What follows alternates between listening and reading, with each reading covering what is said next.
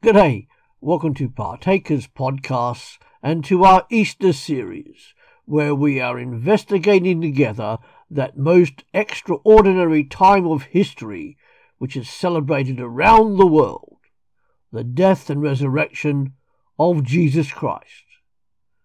Come on in. So, what can we say finally? We know that Jesus still meets people today. As we've seen, the good news is that Jesus is still living. He is alive. The rest of the four Gospels and the beginning of the book of Acts tell us a little more of what Jesus did before he ascended into the heavens back to the right hand of the Father. Jesus still meets with people today. How does he do this? Jesus walks with us wherever we go, and in particular in the darkest periods of our life. Just as he did with the two people on the road to Emmaus, he walks with those who proclaim to follow him. Jesus speaks whenever the Bible is faithfully preached and read from, just as he opened the eyes of those on the Emmaus road when he explained the scriptures.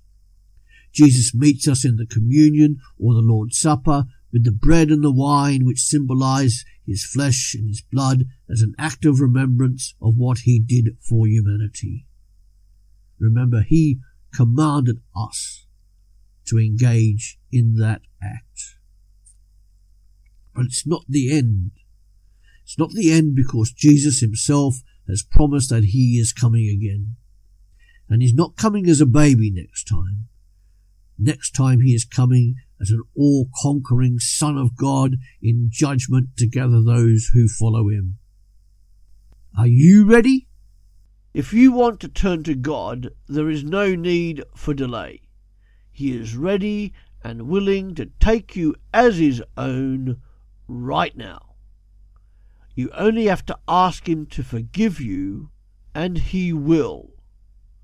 Being a Christian is a partnership between God and yourself.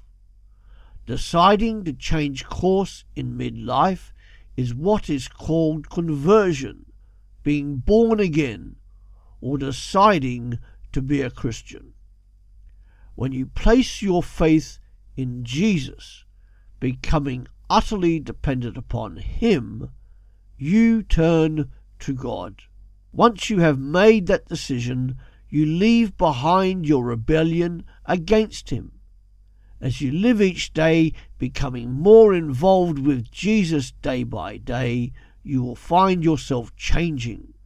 You stop doing things which separated you from Him and find yourself doing things that develop your relationship with Him.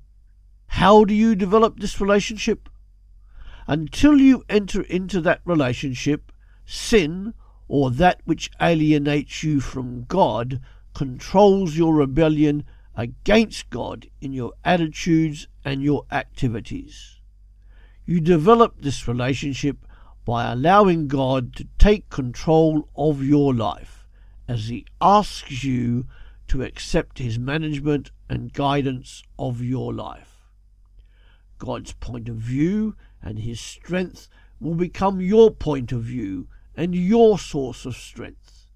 You tune your mind, will, and heart to Him for all you do. If you want to make that decisive step right now and become a Christian, there are three simple steps to take.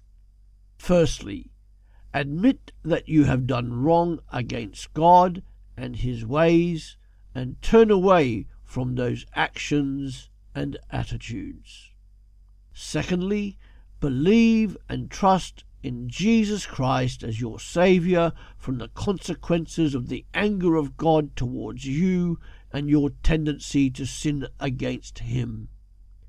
Call on Him, receive, trust, obey, and worship Him, recognizing Him for who He is and what He has done for you. Lastly, accept the Holy Spirit of God into your life as the major motivating force for what you do and think.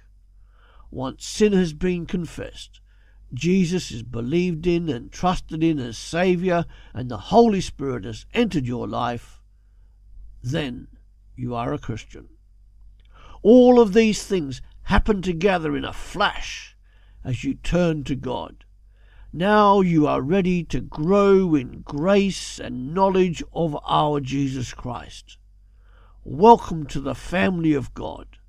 God has chosen you, Jesus has paid for you, and has put his mark within you through the Holy Spirit. Thanks for joining us today on Partakers Podcast. Come back every day to www.partakers.co.uk where there is something uploaded to help you as a Christian disciple wherever you are in this world. Thank you.